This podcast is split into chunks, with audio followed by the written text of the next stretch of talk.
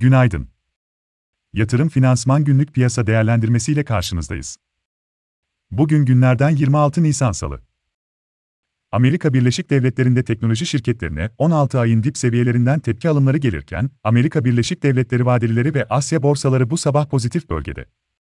Çin'de artan vaka sayıları ve can kayıpları tedirgin ederken, Çin Merkez Bankası'nın pandemiden etkilenen şirketlere destek mesajı vermesi bölge borsalarına olumlu yansıyor.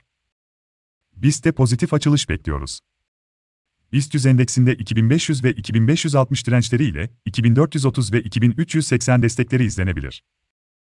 Ajandada ise içeride makro veri takvimi sakin. Geçtiğimiz hafta ertelenen bilim kurulu toplantısının bugün gerçekleşmesi bekleniyor.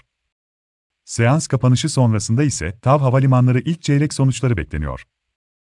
Dışarıda Amerika Birleşik Devletleri dayanıklı mal siparişleri, konut fiyatları endeksi, tüketici güveni ve yeni konut satışları izlenecek. Veriler dışında, bugün Amerika Birleşik Devletleri'nin çağrısıyla Ukrayna'nın savunulması ve silahlandırılması çerçevesinde 40'tan fazla ülke temsilcisinin katılımıyla Almanya'da Ramstein hava üssünde bir toplantı gerçekleşmesi bekleniyor. Birleşmiş Milletler Genel Sekreteri Antonio Guterres ise Moskova'da Rusya Devlet Başkanı Vladimir Putin ile görüşecek. Cumhurbaşkanı Erdoğan'ın da bugün Putin'le bir görüşme yapması bekleniyor. Yatırım finansman olarak bol kazançlı bir gün dileriz.